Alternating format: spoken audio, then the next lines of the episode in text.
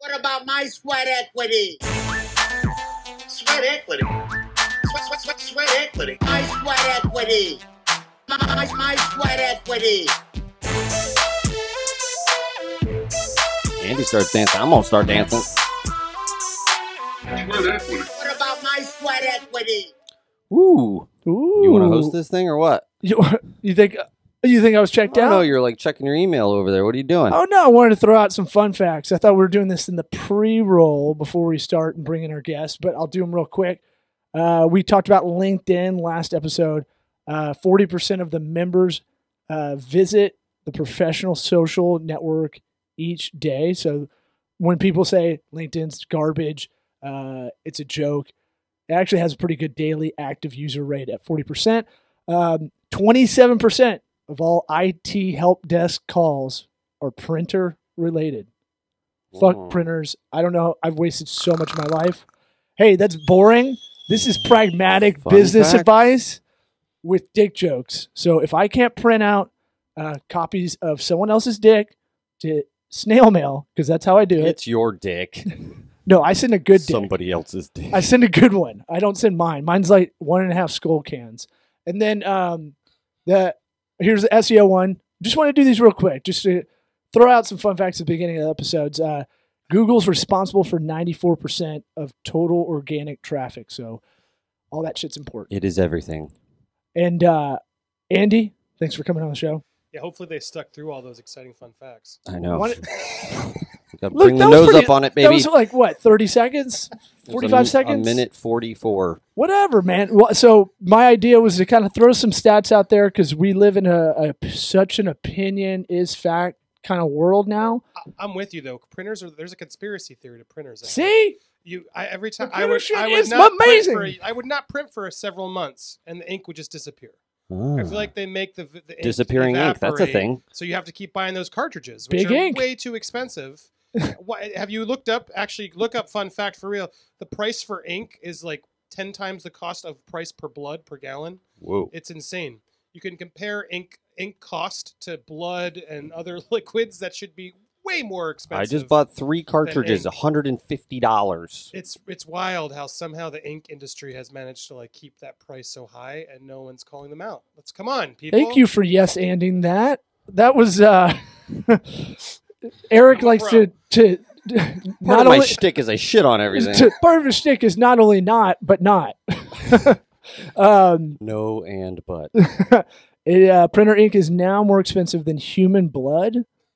Wow. Is Uh, that insane? The Now predictive. that's a fun fact. That's, Yeah. That is. That's a lot funner than the numbers you said before. yeah, but see, I we you, you thought the printer thing was going to be boring, and Look, look, at all this gold. It's if you've it actually mining for gold here at this table. funny you should say that, and that'll transition to what you brought in here. But uh, the predictive search text when I put in more expensive than it had gold out there. So I'm not gonna I'm not gonna keep going on this one, but um, It's clearly a popular trend. But it dovetails right into. thank you for bringing your 2007. Did I see? Yeah, well, you. a- I don't. I don't normally you- bring this around. You didn't. You- a- I You I asked, me to bring the golden popcorn. Once I found out you had it last night, I asked. This thing's awesome. I love. It's The, lighter than you think it would be. yeah, Really? It's, It's it's got pretty some heavy. heft. You you could definitely bludgeon someone Oh, with this. It would fall apart as you did it. Yeah, but I mean, you It's know, just wood. Is it? It's a br- some sort of cheap metal on top of wood. I want a picture with that after we're done here. Yeah, To that's look- a good. Yeah, that's I a was good proud of bludgeoning this. This weapon. was You're a right. Cool, this was a cool day. So It's tell awesome. tell us about it. How'd you? Well, hold, this is Andy Signore. Oh. You might want to mention the Mhm. guest's name. Well, we do it sometimes we pre-record, and by sometimes I mean never. um, yeah, uh, we met uh, randomly. The It- way people do. Well, you were uh, you were working on. I guess it's a ser- uh, kind of a promotional series. I don't know what you call it nowadays. Uh, Yes. product promotional product series. Yeah, I guess. well, I so It's yeah, not- I'm, it's I'm a video digital, ads. I'm a digital creator. Yeah. It's popular on YouTube and online me- me- mediums. Screen Uh, junkies. yeah. Did the a- whole did a list. show called Honest Trailers that was Emmy nominated. It's Pretty fun one. experience. Like I'm happy to talk about it. Um, but uh, yeah, I recently I did all that in LA, and I recently moved out here to Tampa, and I've been trying to network with the with the happening people here in Tampa, and we we had a casting call on a project we were working on, and uh, that's We how I nailed met you it. two. You guys came in. we you nailed the audition. Oh yeah. It was Yeah. fun. We're- It's fun. I'm such a bad actor. I can't read at all. I can't get into it unless I'm. You always say that. I can't read. read. I can't out loud. I can't read. You read those fun facts, okay? Uh, that's because I read it like three times before we started. I had to in the actually. bathroom practicing. I had to look them up on my own, and that's how. But like, if you're like, here's a piece of paper, read this out loud. I can't. Like, I jump over the, like my thoughts, like the way uh, talk, like I'm gonna have a stroke. Uh, the uh, I jump over words, or I'll jump to the next line.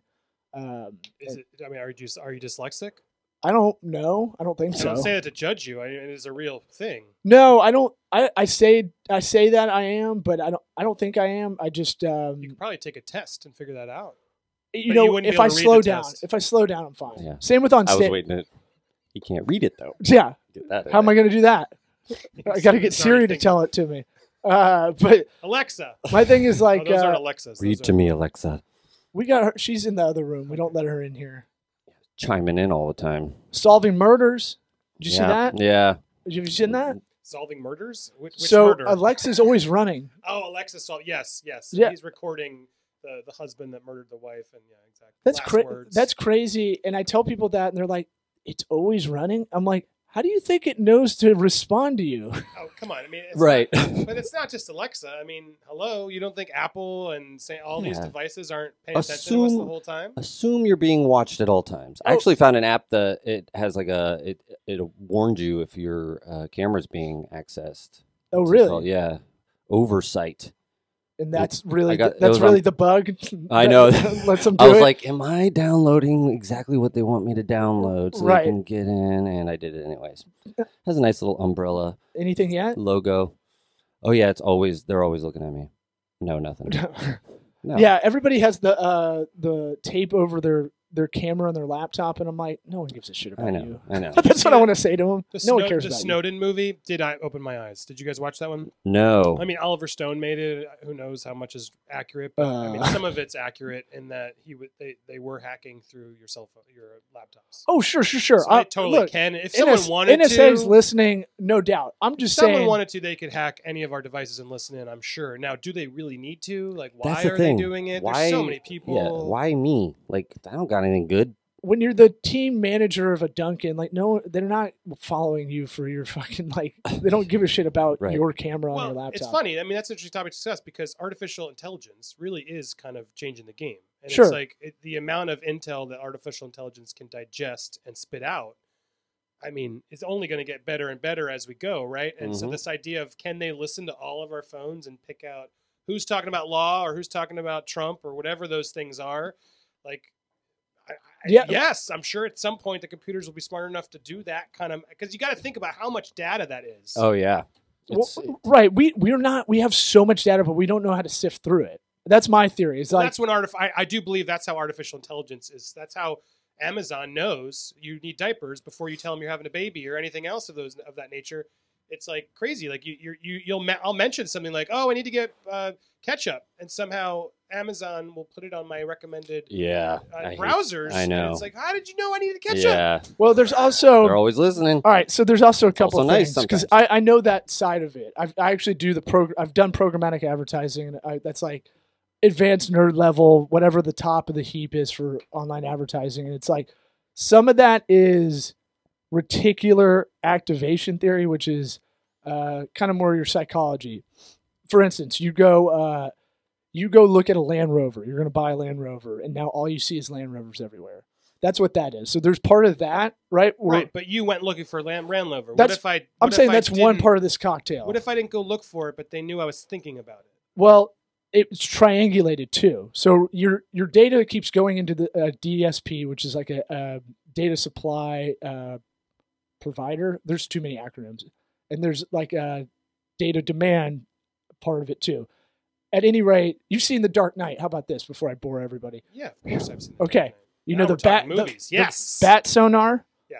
right. which was ridiculous. And Morgan I Freeman. know what an easy plot device that was. Well, this is You 2008. just see everything. Well, uh, well, this is 2008, so that's like that's like fucking? Like that's freak. Look, Morgan Freeman comes in and goes, "This is wrong," you know, and then uh, and what it's doing is they talk about it triangulates everything. So they're not necessarily getting it 100% correct, but you can kind of narrow it down uh, to what your needs and wants are. Plus, a lot of people are predictable too. So it knows over time, it knows about you. It um, meaning these things that are storing up data, retargeting. We talk a lot on this podcast. If you start your own business website, make sure to have those uh, pixel, the Facebook pixel code, and Google uh, remarketing code on there, even if you're not going to advertise for a while, because you're building up these audiences and you're building up this data on your on your customer. Yeah. And knowing about them, the more you know about them, the better you can kind of target. And so uh, that that might be the reason too. Is is like a, I think it's magic. I still think it's magic. right. I, I, Andy, you're right. I've thought about things, not said it out loud, and it has shown up on my computer like an hour later. Am I a robot? Tell me. Uh, well, Am I real? I hate to Am tell you real this. human? Well, if we tell You you, this, tell then me, you right? explode. So, uh, okay. and then here's Go cut into my arms. I'm trying to something get- those. I mean, it is I'm trying to little get magic. Otter.ai to sponsor this podcast because I have such a business boner for them. Yeah. It it's doing a transcription as we're going, which is a nice little parlor trick Wow. For you as a writer because you create your own content as well, Yep. which I found very interesting. I we came in to do the audition and meet you, and it was like, oh, you wrote this too. Mhm. You usually don't have that, from my experience of uh, failing at a lot of auditions in LA when I lived there. Well, usually, like, like the director, producer is not uh, doing the auditions, but we were we were keeping it cheap. Well, I mean, no, I mean, let's use Aw, cost man. let's use the businessy Yeah. like Well, you also fluff. too were very important people coming into auditions. No, so I, but- I made the time. No, I. I think that's a good thing that you do that because why you don't need that many people for a lot of shoots now, and you used to need that uh, nowadays, especially in a small market like Tampa. Like, stuff just gets lost with the more people there are, the more cooks in the kitchen, that sort of thing. It's Well, like if you wrote it, this- I mean, yeah. you know what you want. this podcast was almost uh, kind of uh, acquired about a year ago, and we're going over these meetings about it, and we're cool with it. But it was like we had to have internal meetings. Like, look, we're gonna give up creative. Like, that's just gonna happen. That's that's I was just happens. saying I was. I wasn't really going to do it. right same we, we we probably toe the line just like you would if we were at the radio station or something like that doing this but um it i don't know that's one of those things where there's a fine line between creative and, and kind of business performance i guess anyway that's not really a question for you but Did you uh, have a question? let's get back to your your bio. So we stopped your bio for a second. So uh in la for a while and then we met we we skipped ahead to where we met you for um our awesome kind of daniel day lewis ish Mhm. Yeah, you guys came method. yeah. Hmm I, I watched my left foot before we came in felt really good about it um I've been cobbling shoes in Europe for six months for that. I think I have your audition on my tape at some point. Maybe I'll break it out. on- oh yeah, let's on see your phone that. oh no uh you don't have to if you do that then i gotta i gotta put eric's out there I don't give a shit. dr green uh, or not dr ben See greenfield if, I don't care. this Oh, goes. damn it damn it you don't See care how about any free I am. No. I don't care. I just don't want to hear my Wait, own wait. voice. Actually, uh, 2007. Tell us about that. Yeah, well, so I I I had just always been a uh, into making movies, and so pre YouTube even I was doing it in high school. Like I did my summer camp. Uh, my, I, I went to a prep school in uh, Fort Washington, Pennsylvania, called Germantown Academy, and um, it was way I was way too academic for me, and I was way too creative, and I, I wasn't really excelling in the academic parts, and probably I almost got kicked out several times. But they had this amazing arts department, and so I learned how to make video at like 13. That's awesome. And so they had this editing software. It was, you know, this was linear. This was before we could, you know, Final Cut Pro and everything. I did deck to deck tape, you know, Oh, tape God. decks. Like, and I, I'm actually gr- grateful I could learn it that way because when you wanted to, you know, change shot one, you had to go back and reload all your tapes. Makes you a lot more efficient now. yeah, huh? exactly. You, Did you just- cut? Did you actually like yeah, physically cut well, stuff? Well, I did that in film school after the fact, but I, this was all like tape, Mhm. beta tapes and uh, pro mat, you know, that kind of old old tape decks. But um, my point being, I, I share this because I was making videos at a young age, and I and I was doing them to audiences at my school. I was editing. I was using sort of you know graphics, and we had this thing called digital effects. Um, it was a huge box at the time on Apple. Um, but I was starting to get you know success. Uh, I would I would see the audience react to my work, and you know people would just tell me you're good at this, and and, and so slowly over time I realized I had a knack for sort of making little comedy videos, and so. Um, YouTube started happening then. I, I wish I'd gotten in earlier.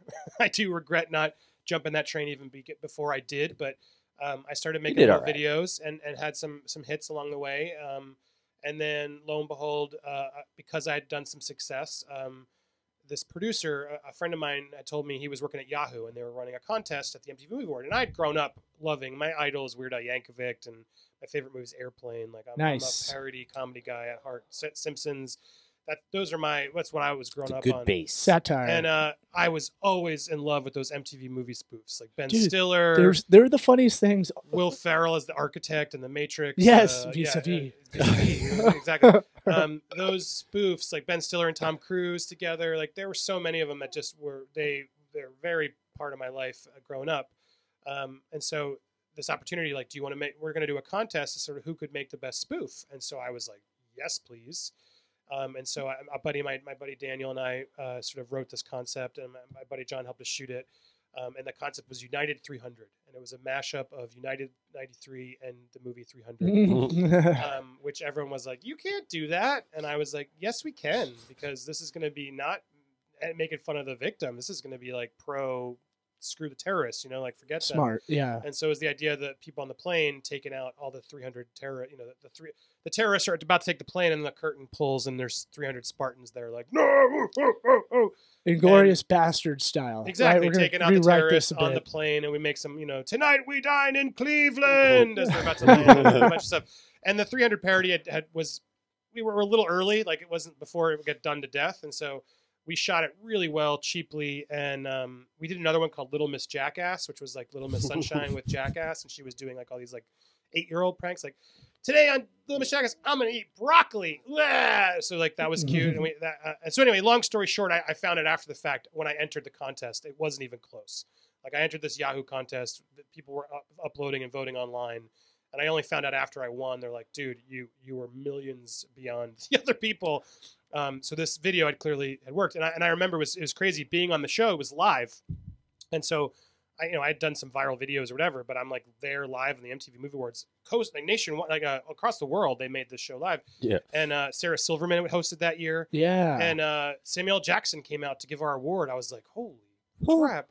And so and, and he won. Who's I getting won. this motherfucker award? I won, and I, I always remember meeting him afterwards. Like I was like, "Can I get a photo?" And he completely already forgot who I was. And he's like, "Oh, you won, okay." and then I got like the cool photo, and I have Chris Tucker behind him, photobombing. It was it's, it was an amazing Did you- experience. did- Awesome. But Did um, you I try to do uh, Tarantino and Pulp Fiction to him? Hey, Jules. No. Okay, No, I didn't Jules. do any of that. Jules. I didn't have enough Jules. time. And then drop a bunch of in bombs for no here, reason. right? We curse on the show. Oh, yeah, yeah. Okay. This So- the, the tagline of this show is pragmatic business advice with dick jokes. Right, okay. Not a Well, good 'cause I- copy, I- but there was a pr- an interesting business story. Like I'm there at the MTV Movie Awards before it's about to before I you know where our the show started, and I don't know if I'm going to win. I feel confident. I know my video is doing well, but the views weren't really uh, public. It was on Yahoo Video at the time, and uh, 07. And they I'm trying to introduced, get uh, back in there. they, they, who, who walks by but Mark Burnett, big Uber producer Mark Burnett, who's popular for Survivor, The Apprentice, all these shows, and was producing the show. Um, and he comes over and he's, you know, oh, Mark, these are the people. He's like, yeah, yeah, yeah. He, he immediately goes to me, goes, Andy, don't fuck this up. Whoa. Whoa. Whoa. 'Cause Holy he knew, shit. He knew my video you. was controversial and I could go up on stage it's live. Like I could fuck up his show if I wanted to. And I and I knew then I was like, okay, this Mark Burnett wouldn't come single me out and Yeah. have that moment if I don't have a shot. So I got nervous at that point. But I That's had pretty prepared, cool. I prepared a speech and I was ready because I knew I had to practice something. Um, and yeah, and then this this ended up opening up a lot of doors. It got me an agent, and then it got me some more, more uh, opportunities. And just saying I won one of these sort of uh, got me new gigs. I worked at Disney, and then I worked at uh, the company that then became where I built Screen Junkies, Honest Trailers, and so that was that's really the short version of it I, you know, I love hearing that story because it it's one of those things where it's uh it it's uh what's the quote of you're an over it took however many years to be an overnight success kind of thing like Mhm. Samuel L. Jackson. I just saw a thing that he didn't like even start acting until 46.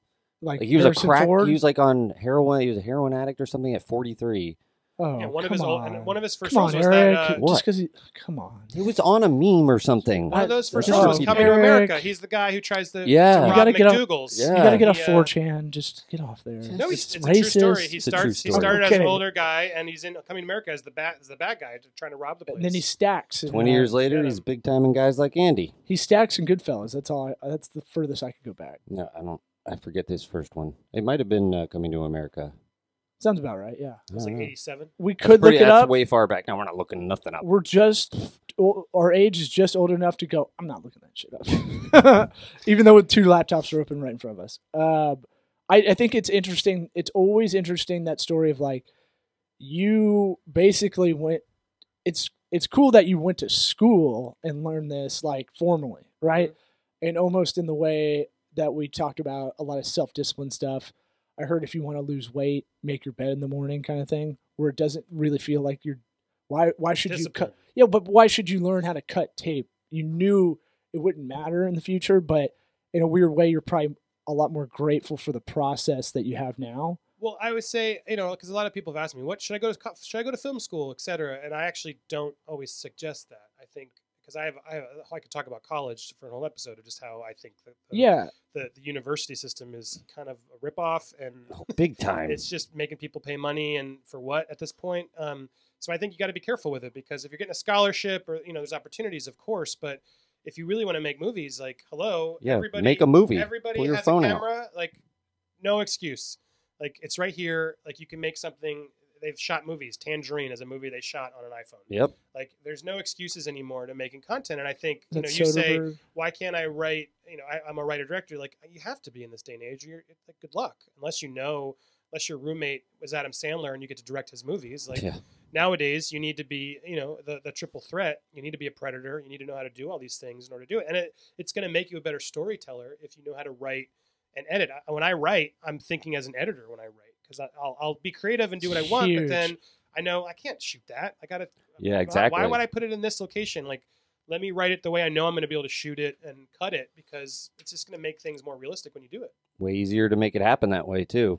Yeah, I when mean, we you make you write up a movie that's going to cost three hundred million dollars. Good luck getting that done. Well, we've even like even the sketches we pitched to ourselves to do one day later down the line when uh, this uh, firm kind of slows down a little bit for us. That uh, it's like I'm already in the default setting of like cost, like keep the cost low. Dialogue is easier to shoot or not shoot, but pretty much less humans is better. You know, like Yeah. I'm already in this mode of, of, of, of mathematical constraints on the creative then we can get into the creative and kind of write it right so that's how I, i'm already like programmed myself to do that because i know almost everything kind of makes or breaks around that absolutely and so uh and then the other part of that is i look at myself now where i'm at with my career which what we're doing here is kind of old school small medium business consulting meets kind of mi- digital managed services agency Mhm. again not great at our own copy for taglines no but you're or- doing multiple you're wearing multiple hats Right. And if I didn't have this kind of uh this thing where I always had kind of two or three gigs going at all times, I wouldn't be as well versed and I wouldn't be empathetic uh towards any of our clients or as empathetic because you don't know why it's helping to go on the road doing stand up and opening for people. I didn't think it would help anything in my like professional business life, but I'm finding out oh this helps tremendous amount, especially communicating. Because I go ah like you're like you're into golf, okay? Here's here's how uh, online ads work. If you're like designing a golf course, just think of ads online as sand traps. And I did that. I was able to riff that uh, on the fly to like a 65 year old guy that doesn't give a shit about the internet. What I'm saying is all those things. It's like an amalgam of all these experiences and and knowledge, and it all helps get to where you got with the ward, and then it kind of snowballs, right? Yeah, I mean, I think it's it's also just the drive. Like you gotta you gotta want to be able to do it. I mean, I I I'm always more interested and attracted to people who are gonna create. If they're just talking about it, I lose interest and I move on. that we call that the marathon kind of thing. I'm gonna run a marathon. Oh, Yeah. fucking, you're Exactly. awesome. You're so Yeah. awesome. Like, and I and I've met a lot of people here in Tampa, and I, I've purposely networked to sort of trying to feel, all right, who's going to actually follow up. Especially like I've met talent, people who I think are could be talented, and I'm like, how do I groom this person to like be a performer. and you're not a man, you're not like a talent manager no, per but se, but that's what I, I kind mean, of it's just I have to be, you know, Right. in order to succeed in this world, you have to. And I'm, you know, I'm starting over in a way here in Tampa, so I got to figure out how do I find more tools to use for a tool, you know, to toolbox to build something and build another empire together with other people. Um, you know, I'm always looking for that, and I'll, and I'll, I'll find people who I'm like, you know, you got something, let's do it, and I'll, I'll throw them, I'll, I'll give them a whole hour of brainstorm. I'll be like, you should be doing this. What if we do a podcast where you and I, and then it's so I always then it's a test. Do they get, do they come back to me? Do they fulfill the assignment? Yep. They're like, you know what? I was thinking about that. I have four ideas. If I if it's blank silence, I move on to the next person because I'm like, I don't want to. I don't. It's just not. that energy is not good to, to to try and. I don't want to keep chasing you. You can't chase people to do it. You got to have that drive, as I'm saying, to want it. To not only want it, but then know how to do it. To be able to be, you know, and if- if you don't have the experience of making movies and getting, you know, obviously editing and all that stuff, you can teach yourself, and then you just got to keep going, and you got to then be, you know, take criticism well and and know, you know, take the advice of people who are smarter than you. You, you got to put yourself around people who are smarter, know what you're doing. I, I always, you know, when I was doing honest trailers, like, you know, it was important to me to, to create an environment where there could be a trusting crew that I knew could do it without me. Like I, I wanted to get it to a point in the beginning, I was very hands on and no, no, no, no, no. And then you know, gradually, you know, you, when you make a show like that, it was me and a buddy made that show honest trailers was sort of, I would say is my biggest claim to fame. Um, it was an idea I had it sounds and like something you really love too. yeah, well, no, it was just it was it was it was my that was if I were to ever do something that that was me. It was sort of like, well, let's call it. I'm going to call these movies in a clever way. Like I'm, I'm a huge movie buff, um, and this a, a- a friend of mine, Brett, and I created that show together uh, back when Phantom Menace came out and re-released in 3D, and it, and it and it built over time. And we had some writers that built that show, and it became what it was. Um, it wasn't just mine; it was a collaborative effort. You know, it was my idea that then because I, I worked with smart people, but I my my my best skill was always just sort of knowing when an idea was right or wrong or where to go the where to take that idea to the right place. Um, and so you know it became a sort of opportunity. And then you know writers came and go, went as we did that series but then i made sure to find other people who understood that voice of that series because as i became an or sort of a, from a filmmaker to then more of a business person who became you know running i was running a lot of, of departments and, and chat youtube channels and successful things you know and a manager of mine even ta- you know told me he's like look, you're you're you're a perfectionist, you're hands on, you want to make your show, but you're only going to be successful when you can teach someone else how to do it and step away. yeah. Hmm. And and that's that stuck with me, and I was like, and that was really hard to do as a creator. I think as other creators out there probably can can speak to, like handing your baby over to someone else and walking away and letting them sort of run with it and fail with it and do it is, is a really hard thing but making sure you've left enough of the ingredients or the, or the essence or the vo- voice of it enough for them to able to know how to continue and then have that thing continue still now even now without me there and they're doing it It's- it- it's- it's just that's that's the reward it's it, i can oh that show is always mine i can always say i, I built that i'm going to always be proud of that um, and so that that's an amazing accomplishment to be able to, to, to have built it to a level where that they could take over and make it their own and, and, and, and keep going with it. So I'm very proud of that. But I think that's a crucial part of sort of succeeding in this world is not just having your vision and, and being the perfectionist and no, do it this way or no, you got to read this line. Like it sounds romantic when you hear about directors uh, being, in a way, being kind of assholes on the set and stuff. It sounds romantic. Like this guy really knows what he wants. Like, and he's got a vision. Directors do. You Sure, know? sure, sure. Wes Anderson, David Fincher, these directors, of course, know what they're doing and do 80. I hear David Fincher does like 90 takes. Sure. Uh, sometimes just to wear you down to get that 90th take Mhm. To make you do it. I think I, I just heard that similar. Uh, God, what was that for House of Cards? I think. Um, but the um, what was to say is we talk about writing the playbook and and succession planning, and when I was in uh, business school, it's, it's no different. Uh, like I think the uh, kind of production side, creative production side, it's not that different. People think it's wildly different than how other businesses are run. The same tropes are there, right? And so you're talking about like, here's my playbook, and here's how I see it, and here's how you should try to see this work done. Like we're trying to write that on the side. We have Evernote. I use Evernote religiously, and I try to think about it as if we're in 2020, we're going to hire five people, and I try to write these like little nuggets that to to kind of uh, build out a little bit further as like an employee kind of guideline almost because you're not going to get everybody to go 100% your way obviously but you just want to get them thinking in a certain direction Well, and just, methodology just to go back to the creative thing, I feel like so many people don't have a creative outlet or they'll say, "Oh, I'm just not creative." And I don't believe that I think everybody has something that they need to get out of them. That's whether it's your uh, like my wife is a dentist.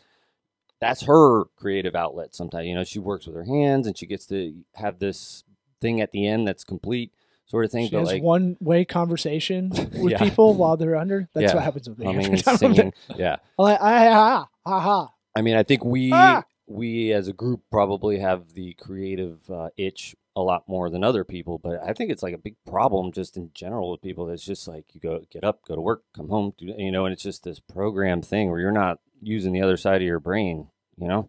Right, and I think that's what's so amazing. There's everyone. There are people out there who wouldn't think they could host a podcast or become a web personality, and they could if they had the dedication and, and drive to sort of Yeah. pursue it. We have hubris, so we got that going. But we Right, think the- we think we're knowledgeable enough to do it. Yeah, but no, but you know, not everyone has that, but that doesn't mean they're not creative and they can't be good personalities. And I think sometimes, you know, we all have hubris at this table, and sometimes, you know, there's a lot of those people, right? We're we're we're sort of the there's plenty of us. To, We to wouldn't have movies or and I'm, anything. you know, I'm wise to that. I know that, so that's why I like to find other people and help help find other voices to sort of help produce or or, or you know have as part of the the team because you need it. You need other voices. You need more diversity. You need all that sort of style to succeed in this, especially in this you know age we live in. Yeah, when we talk about surround yourself with people that are driven, it's that uh, you're the average of the five people you hang out with the most, kind of thing. Um, and I, when someone is proactively like, did you found my email through Twitter? I think I don't know. I don't remember how we got in touch, but I did have an email from you, and it sounded like you, you, somehow you found my stuff through something, but it to me it read like you were proactively looking for people in the area because you're new newish to the area. Um, and i was like damn that's some gumption. That that's the kind of people i want to hang out with. And so we've been talking a bunch since uh, since then because it's it's hard to find the, sometimes it's hard to find people that are driven that are also not going to be a one-way friend or a one-way uh, business partner kind of thing. Yeah, no, I think you know, as I moved here, I mean, my story, my story is obviously more complicated, and uh, it's just like I had to start over my life when I came here to Tampa due to personal reasons, divorce, and other things that. uh, Yay, I, me I too. Can't really get into specifics on a lot of the, uh, the deals right now, but I'm happy to come back when I can. But you know, the, the the the important core of that is like I had to restart everything. Like I had to start over my whole career, my life. I was just mentally not in a great place, and I used the past year as I moved here in Tampa. I was here for about a year, and I wasn't making anything. I wasn't creating anything. I, I was sort of starting over from scratch, and I was out of work for a year and, and doing all this stuff. I couldn't find work, and I was having trouble. It's hard to find a job sometimes, and which come- as a dude i think is a big deal bigger deal for a dude i think i'm going to sound uh, shitty but i think it's a bigger deal when a dude's not working because we need to do something at all times kind of thing I mean, I, I, devil makes think- for idle hands or whatever I think everyone does. I mean, I, I think there, it depends. If there's if you're in traditional relationship and things, you feel like you're the provider. Yes, I think that I could see that side of it. But everyone, my point is, I think everyone needs to work. It's like sure and I this opportunity uh, when I didn't work for a year, I didn't realize like how much of a hit that took for me because I think people don't know that. And so my point is like I've learned so much this past year that's just made me mentally healthier and stronger. I lost 80 pounds. I like I did I got more discipline. I I, I really looked in the mirror and figured out what didn't I like about the old me? Like what what are things I can readjust in this new version of myself? And I, while it felt like the lowest of lows for me, it really almost became the ultimate high of highs because I realized once the chains of my old life were sort of let go and I could finally be honest with myself and, and, and find my true friends and, and start over and have all this stuff, like it just opened up so much more to me. And so the point being, uh, you know, there was a year there where I didn't do anything and I, I was, you know, I met some friends and I was staying more of a hermit and it, and it realized, I realized mentally that was just deteriorating me. And it's something, you know, I, I, I, I, I'm, I'm great to talk about now because it's like, I just, I, I'm sure there's so many other people who are stuck in that rut and it, it took sort of finally publicly coming forward and getting back out in the world and finding an opportunity and finding someone who believed in me and giving me the shot to, to sort of start over and then having opportunities where i finally felt you know what let's do this and that's when i knew okay i can start reaching out to people i can st- i got to start being proactive i got to find like-minded people and i got to sort of build this opportunity because i realized i was very lucky in my old life like i my resume my work it's pretty impressive. I'm, I'm Things aware were of that. rolling. Yeah. I, I was at the top of the game, um, and that stuff still exists. Like that work I made isn't ever going to go away. Like um, you know, people may read about me and, and, and think certain things that aren't aren't, aren't all accurate. Um, but you know, if you talk to me and, and the people I talk to and meet with, and I tell them my actual story and, and share the things I can show them and, and, and, and do that, it's a different game now. They they I, they learn they know who I am now, and I'm a different person, and, and it allows me to do that. So the opportunity to come here and me and just without any fear, without any without living a lie, without any worries or that stuff was sort of like an amazing opportunity when I when I realized, you know what, what are what am I afraid of?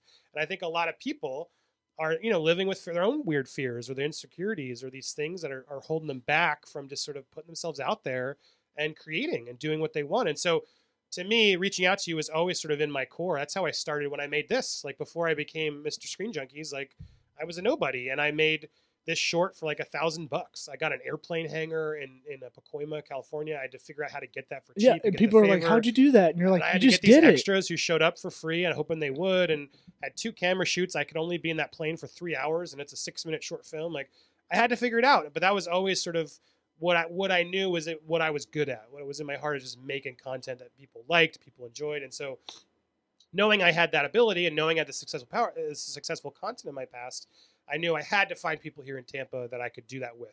Who, because I knew the opportunities here aren't the same as they are in LA. Like they just aren't in LA. You know, everyone everyone has podcasts, everyone's shooting stuff, everyone has studios. Like here in Tampa, the production creative world is you know a lot smaller than what it is there. So It is the indexed city of the country. So we're exactly the demographics of the United States, as close as you're going to get from one city. And it, it, is like a second chance state or a second, we can call it restart city or whatever. Because look, there, that's Tampa's identity is it doesn't really have one. Uh, and that's why w- when we talk on this podcast, I always want to make sure we're talking not so local specific. This is more about like you're starting over in a new place, and that sucks. I've had to do that with stand up. Like I came back here, I st- I kind of started doing stand up in L.A., and which is a lot of people Which don't do a that. hard job. Well, do, if you're green, you don't know. no, right, and then you either they spit you out, they beat you up, spit you out, or you get Oh, yeah. stronger and you get through it. Oh, I bombed all the time. I worked at a mutual fund company like 50 hours a week, and then I I had in Santa Monica, and then I'd have to every night I go to Monday nights go to groundlings classes. Why did I do improv? Because I think it would help me with my stand up, and it Dude, ended up I- being the, one of the best things I ever. I suggest improv to anyone. Oh, it's- if I have my druthers and we have employees here, they'll have to do an improv class it's because so oh, not, you Oh, wouldn't- Eric is not teaching wouldn't that. know what? it, but it's like it's such an important. It's because I, did it in LA too. I went to Groundlings for a few years, and then you know professionally doing it and running through those out those those places is, is kind of annoying because it is a very politically clicky sure, sure, but business. But, the art of actually taking an improv course and working with strangers to like do yes ending is such it's it's any skill set you have. It's no gonna help you. cocktail parties boring anymore, right? Right. You Yeah. can turn it into a, like a, a sketch or a game and go, Well, you said it. It's yes end, which I don't know if, if people don't know what it is. It's like when you when someone is in Mm-hmm. improv and you're like, "Let's go to the wedding," and then suddenly the person's like, "No," That's End the- of scene. and the scene's you over. killed it. or the office, So- the then you- office you quickly sketch. realize, right? You quickly realize, Yeah. let's go to the Or you wedding. pull the gun out. He has a gun and he kills every scene. Everybody, That's that right. you know, That is so like meta life. funny and actual funny for people that never seen improv. That is one of the best. Like this is one of the funniest It's, it's a written great things. show. It's the one show I whenever I I'm, I'm in that Netflix. St- I'm like, what do I watch? And I'm cycling Yep. through all their shows. That's the I'm like- background. yeah, I'm always like, I'll just watch The Office again. yeah, yeah. Michael Scott. That's the go-to. But All-time my, great. But that, uh, but they. Sorry, you can cut that out. Uh, or. I we we won't. actually I'm don't think I you don't listen to the podcast. Um, we, we apologies The for coughing. I'm coming over it. But my, my, the yes ending is such a good skill to learn Oh my for God. any industry. Like it's just, you know, it's because it's like, all right, no, we're going to a wedding. You just threw a wedding. Think of something at a wedding. I'm going to go to the bar. What now? Suddenly we're building a world, right? Do you remember Mhm. the the seven things you need to know when the lights come up? Do you remember it? Or the groundlings don't- teach? I don't know. Well, Groundlings was a lot of, and then we did a lot of the miming. Like it was very important that we unscrew the toothpaste and put the toothpaste on when we're doing like Yeah, but you don't hold a toothbrush like that. You gotta leave a little space. Exactly. Yeah. But they were all about making sure you really were living in that world, which is like you know taking those pieces. But I don't I don't know the seven rules. Um, I think it was. Neither like- does he. I'm trying to remember. spitball. Do you No, it was like no. I found that notebook actually because I took I took a lot of notes during the whole time. Like, because I was like, all right, if you're gonna do this, fucking do it, right? Like, don't just limp in. Like be vulnerable, do the limericks. You had to do that game. That's hard Yeah. for me. Like, uh, you know, you ever heard There that? once was a host named Law. Right. You got to go. Uh, what is it? Fill in Long, the blank. long line, long And? line, short, short, long. Right. That's the limerick. Oh, I don't know. and Is they it? got to rhyme, and you would do it in unison with people in your group. And so, I like, never went that hard, man. You were in what class was this? this was the beginners one. Of what? Groundling? yeah. Where? In which city? Uh, L.A. The Melrose one. The, Weird. The, I went there. They didn't, they didn't give me that lesson. Well, uh, my, my teacher my went teacher's- on to, to, to, to uh, win an Oscar. He was the screenwriter for The Descendants, and then he was Nat de- he was the dean on no the other one. He was the dean on Community. Oh. Um, uh, uh, why am I Oh, the bald guy. Yes. What's his name? Dean. Jim. Uh, Jim Jim. something. Oh we won't God. look that up either. Th- that guy. and he's in. He's Uh, he's a key part of the Avengers Mhm. yes. because the Russo brothers directed uh, Yes. a lot of Community. yeah. I, I thought that was interesting how they brought a lot of those guys into It the was fold. Fun. Anyway, sorry, I, I went you. You were you were No, no, going no. off on some tangent that you were losing. No, track you of. just saved him from having to say the seven things I they have- learned. I've, I've digital scared the Let dementia. that go. No, no. Uh, it would Say be have space work going Uh-huh. when the lights come up. Space work going. The the Doing pantomime. your miming, yeah. Right. Um, and then um, have have to have a relationship with the other person. Uh, where are you? Who are you? Uh, wh- what are you doing? Uh-huh. So like I could be looking like a shovel, and you could be like, "Hey, you're scooping ice cream with two two hands," and then I got to change it into that. Um, what else? Uh, t- t- t- setting uh, time, I think was another one. Like, and then like how to heighten the scene was like number seven, or your character. Excuse me. What you were doing, that's more advanced. That dude, that was the beginner one. Really? And I was struggling. I was That's a lot to 24. think Sounds hard. right at the- It was at the beginning. really hard. Michaela Watkins was my teacher half the time. She went off to SNL Yeah, during so, it. yeah. So They all. Patrick Bristow was another one of mine, and he ended up being a very popular character actor. He was on Seinfeld, Puffy Code episode.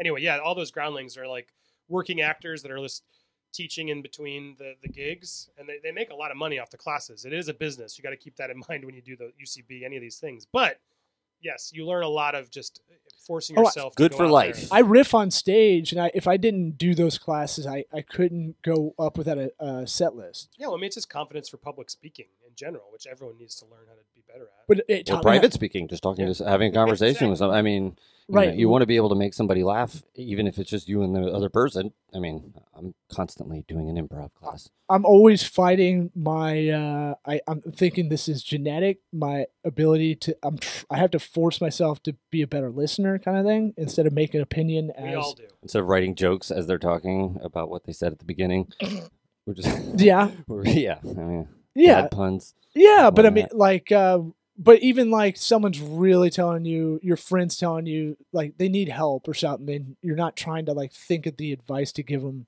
You're really trying to take it all I mean, in. that's that is huge, huge advice that I think is correct, and I, it's one I over the past year I've been really keen on. Is just how you, everyone needs to just be better listeners in this world we live in. It's just like everyone wants to talk and sell their their podcasts, their brands. I almost steamrolled you as a joke. I just, yeah, just Yeah, yeah, yeah. Whatever. yeah, sure. Listen, That- what? What'd you say? Listening? Okay. How'd you get that But again? you're listening and you're making the jokes, but it, it is it is Right. such an important. Some people right. think that joke. Sometimes I'll do that, and some people don't. They Don't they think it, I'm being rude, and I'm like, I'm Because they get obviously so much playing of this it. up. Yeah. Everybody else does it for real. They're just ignoring you, I'm and ju- You're, you're trying doing. to be entertaining. You're trying to be. R- Well, yeah. This You're going above and beyond. right. This is an inter. I didn't say he was. This is a it, It's trying for legal hard. purposes. This is an entertainment show. So uh, the advice we dispense is not. Uh, Yeah, we need to do that. a pre-roll. We don't have to. all the stuff that We're, we it's a uh, co- we're a comedy show, but comedy first. there's business advice in there.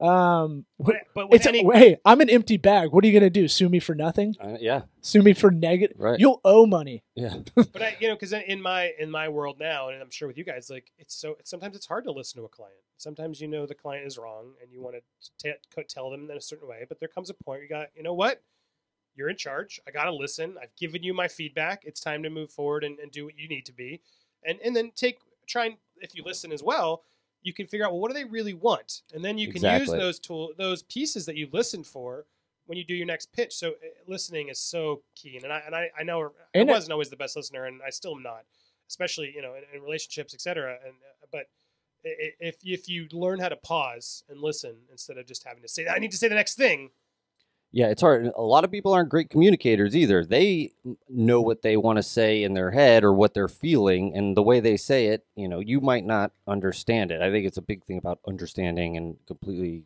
getting it, what they're trying to get to, sort of thing. Yeah, uh, we're not as good at, especially via text message or email. We're not nearly as good as we think we are at communicating.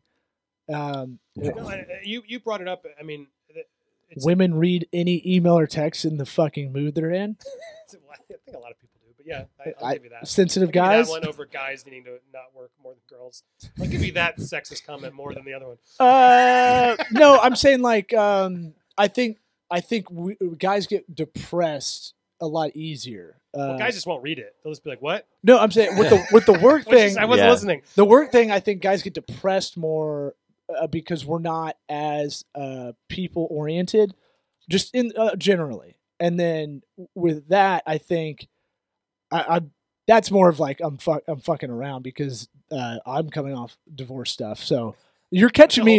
You're catching me. Uh, thank God Eric and everybody in this office was able to deal with my shit because I was kind of in that low point over the summer and depressed as shit and like uh, thought I was fucking up a bunch. And then you're the way we met. You're catching me kind of on the way back up to being quote normal. Yeah, well, I mean, I th- that, but that's a serious topic, and I, but I think it's important. It's also a takeaway of just like, I, I one of my biggest takeaways from my own experience is just like how quick people can drop you.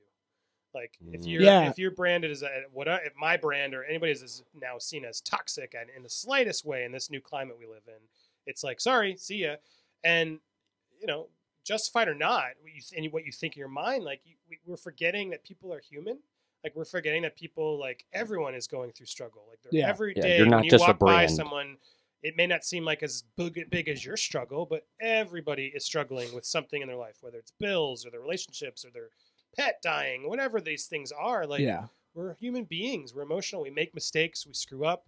We need to be helped. And and and it's amazing this weird climate we live in now of just this cancel culture and all this stuff of just like I, I am a li- I am more liberal. I am, I am the California liberal, and I've come out here to Tampa, and I, I- appreciate you said like Tampa is so diverse. Like not only just from a, like an ethnic diversity, but like just also all, all kinds conservatives, Political, liberals, yeah. political. It's everybody, all everyone's here. And what I love about it is I can have a conversation with a conservative, and we can have a smart conversation. We can listen to each other, and we don't like jump down each other's throats. Like I'm not as liberal as I. I, don't even like to use the term now with the climate that California liberals have become because they're just such bullies, Yeah. and I don't like bullies Angry. on either side. Like I, I if you're, I don't care. I don't. I don't even want. I don't even mean to bring it to politics, but. I don't care what your politics are. Like I'll respect and listen to anything you say right. but I'm not going to listen to you if you're like, you're you're not Right. It's like, hello, why Yeah. why are you so upset? Like, Get a punching bag. we talk about that. like people. There's more gray to people. Uh, you know that fiscally conservative, socially liberal. That's our generation, but I mean that's. I think more people are in that, and I think we're getting fed a lot of shit that uh, you know you're this or you're that binary kind of thinking, right? Mhm. Yeah, Yeah. are you but I think there if that this this need with like the Twitter need to like call people out and the Twitter need to like I'm defending someone and I'm righteous and I need to be Yeah, my way is is the healthy way and you're an idiot and you deserve to go to hell. Like they don't that it's all creating this sort of the pro I think that the darker problems and struggles that we're all struggling with because it's like anybody who's attacking that hard is clearly going through their own issues. yeah, yeah, yeah. Like, it's just they're I self-reflective. They're I- they're they're they're they're own, they're reflecting their own insecurities on your downfall. And it's just I, as I've gone through my own therapy and read and done my own education, like that's what a lot of this really is. And so Mm. I, I this culture we live in, it just doesn't even understand in so, the age of social media, where we just want to tear people down to feel better about ourselves. Mhm. It- and nothing gets ac- accomplished ever when Right, that and happens. it's like you know, Right. and Nobody, the reality nothing's is, ever building. the reality is people like we like us all of us like we got you got to be there for each other you got to like you know how are you doing today like answer honestly once in a while like li- and then take a moment and listen to people and and and be there for them like I, i'm i'm grateful that i'm like mentally now in a healthier place where i can actually have real you know my fan base may not be as large as it was because i've gone dark for a while but you know the people i do engage Not with blackface. Oh, okay, no, no, no, okay, no, okay. no one Just does making that. sure. Can't do that. But my, my, my famous now is more over. meaningful to me because the people we, we we've had more serious conversations about real issues in life and we're You know who your friends are now. you know your friends are and it's like that to me is is such a crucial life lesson of like I don't care who you are I don't care what you've done if you're getting burned on Twitter or whatever, I'm gonna reach out and be like, "Are you okay? How's your family? Like, do you need anything? Yeah. You, we got to get there, or what's the point? Like, uh, any any shitty thing online I've, we don't get that much but um thankfully but i've i've a tried to be more of a uh not absorb as much social media uh we neither of us watch any news Yeah. because it's just like what's the point No. um but the other part is uh anybody who sent me anything shitty online i try to go hey we'll try better next time or i'll just I just try to say something nice back, or something that's like almost Make it a yes and that yes criticism. Yep. Yep. And more times than not, you'll get something back that says like, "Hey, man, I, I was pissed about something else." And you're Yeah. like, oh, cool. All Yeah, right. Make them feel like shit. Yeah, no, sure. I mean, the phone, social media, our addiction to it is is a real addiction and a real problem. And I think you know a, a lot of people aren't seeing that, and it's a it's a bummer. I, I hope more people talk about it and and sort of fess up to the fact of like how chained we are to that device. Yeah, I Mhm. purposely put it down like that on the table when I meet with people, new clients, or just going to lunch or something. I purposely do it because I want them to see that I'm, I'm It's not going to look out, at it. Right, it's gone. I can't see the, the alert. I- Look at look at how big of a hero I am. Yeah, but you get so much, you get so inundated anyway that all messages become zero, Well, I think right? So it's yeah, like, who and gives a shit? conversations like this are valuable. We need to have conversations like this and, and listen to conversations like this. If you can't have them, it's a gr- it's greater to do than be on your phone while you're driving, which everyone's freaking doing these days too. Yeah, but I'm good at it. No, uh, that's weird. I can't- a woman. I can't be in the passenger seat and text. I'll get car sick. But when Yeah. I'm driving, I can. I Great don't texter. understand why doesn't car sickness kick in when you're driving? I'm yeah, very that good- is weird. I'm very good at red It's a control thing. Yeah. I think you know the turns are coming. It's really it's a it just shows them how we mentally can. Yeah. So last thing before we we we got to get you out of here. Uh, yeah, we'll okay. pitch. Um, we'll pitch you the, to use this studio if you you want to get your own thing going until you get uh, something at y'all's office we looked at. But if you want to do something out of here, you're more than welcome to do it. Thank we're you. trying Yeah, to yeah, we're awesome. trying to get more people in here in that respect of what we just talked about of like, you know, uh, do your own thing. This could be cathartic for a lot of friends that are doing their own thing too. We know it is for us. Um, but sometimes it's just easier if this stuff's already here. Yeah, no, I'm, I might know, take you up like- on that. I mean, I, I do a show for the d- plug time, right? No, um, Yeah, yeah. But I, I do the show. I did the show. Um, uh, I did a show called Movie Fights. That was really popular, and that was really also really my DNA of just arguing with people about movies. Like, Sure. that, that was me. Like my Schmoes Know buddies. Yeah, yeah, yeah. yeah. Mhm. So they, they, they, they were they're, they're friends, and they, they were were friends. they, but um, they uh, They- Something went down. Interesting. I don't know. What, I, I don't know. I, uh I well, was whatever. I wish I was around when they were like, we want to do something called Schmoes Know. We and my buddy Nick Hoff, another comedian's like, I want to be a schmo.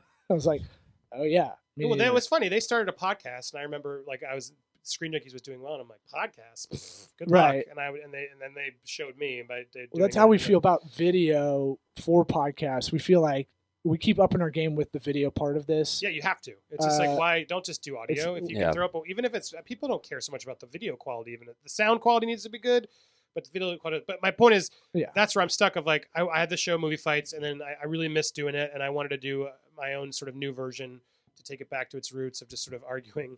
Um, so I do a show here. It's a broader version called Nerd Wars, where we just debate everything: games, TV, movies. Um, and I've I've found a nice little crew of nerds here in Tampa that are down to argue. And I'm sure if you guys ever wanted to come, you could come by. But I, I, I purposely have taken a pause in the show just Oh, we're because nerds. it's hard to edit. It's, hard, it's like an hour long show, and I didn't have the capability to do live streaming, and I didn't want it to be crappy. And I editing would take so long, and I just I can't. I have That's- too much going on, and so I've been in the works of trying to find an investor to build a studio in my garage, or figuring out how to do. I'm trying to figure out how, how to do all that. So Use this place, man. um, Use this it. would We'll give you a and- key. Well, it, it'd be fun to try and yeah, exactly. Have that. Thank you. I mean, that would be awesome to sort of test something out and see where we go because I think there's a the audience seems to want it, but it's just the time to get to make it and edit it and do all that is, is can be rough.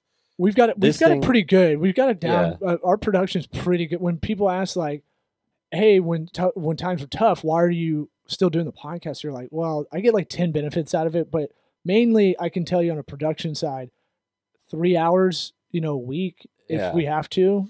I mean, it goes. I mean, we do it. And that's 'cause it pre- goes back to the creative thing. We got to get gotta it keep out. going. I got to get it out. Exactly. Yeah, Get the yeah. monkeys out. Well, that's Because even the, if ten people listen, you're doing it for some people. If I, that's one how I- person gets yeah. one tip from us, I'm happy. yeah, when when you were coming aboard, I you're was like, doing it for imagine, you. imagine like just a hundred people, right? We have more than a hundred listeners, but imagine a hundred people in the room listening to you talk about stuff. You know, it's it that that's when it becomes cool. And when we start messing with VR in here, like we're gonna keep upgrading this in here and figure out how to catch some uh, video tech wave. I think that uh, I think that'll help us get to that next plateau. Yeah, no, I think it's smart, and I because I, think you know, Ta- like you said, Tampa is, is is the restart city, and, and I think it's going to only grow, and I'm, I'm excited to sort of help do what I can do to mil- to build that too. Get fucked up on Um, opiates in Ohio? Fucking come down here, Hillsborough County, bro. Uh, And your your vote in Hillsborough County actually matters. Really, going back to the political thing, it's like almost 50-50, and we're like the deciding county and the deciding state. yeah, you no, I, the elections were, were key, but I, I I'm I'm still like I'm. St- we could do a whole episode of politics. I mean, I'm still like Uh, we, Even the we- liberal you- it would be you talking a lot. even the liberal I, my, I was my actually a depth is- political science major in college. Yeah, all those politics conversations. I conversations just don't like have. either side is my problem, and so it's like I don't know. Right. It's, I'm just getting more Disenfranchised. disenfranchised by it all. Exactly. Um, and I don't want to encourage that because I think you do need to be involved, but at the same time, like you can only be so much so involved before it starts really affecting your mental state. And I see it all the time with. I mean, I think Trump derangement syndrome is a thing. Like I, I hate that to give him that credit, but that and fake news were kind of brilliant marketing ploys that Yep. he's thrown at people that I got to respect him for. And it's like and have actual. you got to be able to stand back and know like this is a circus like and, and and the conservatives that i respect and know like will admit that. Like yeah i want that because I, I want this to be mixed up. I don't want it to be the same. And it's like you know what? All right fair enough. He's that that's that's a tactic. I don't agree with that tactic. I think it's terrible but um having that conversation rationally is at least a nice change of pace then you're evil he's killing people like we're all gonna die like Right. obama's the worst It's You're like, the dude outside with the megaphone and like the the posters on top of lined up. posters, like Jesus loves you and hates you. Exactly, it's that guy. And Like who? What side- team are you on? Yeah. Plus, I love my favorite thing to do to my LA liberal friends, and we'll end on this because you you got things to do, boy. Um, is uh, I like to go up to them and go, "Hey, Trump's so fucking cool," and they like think I'm serious because I say y'all, so they think I'm a Republican. Uh, so I'm just like, What dude, about my best equity? president ever, right? Thanks for coming on, man. what? I'm cutting you off as you talk Trump. I know. It's all We good. need to put an end to this fire. We could we could talk for three hours easily. I don't. so- I don't care anymore. No fear. SweatEquityPod.com. Thank you guys for having me. Thanks, man. Andy Signore and all the. Uh,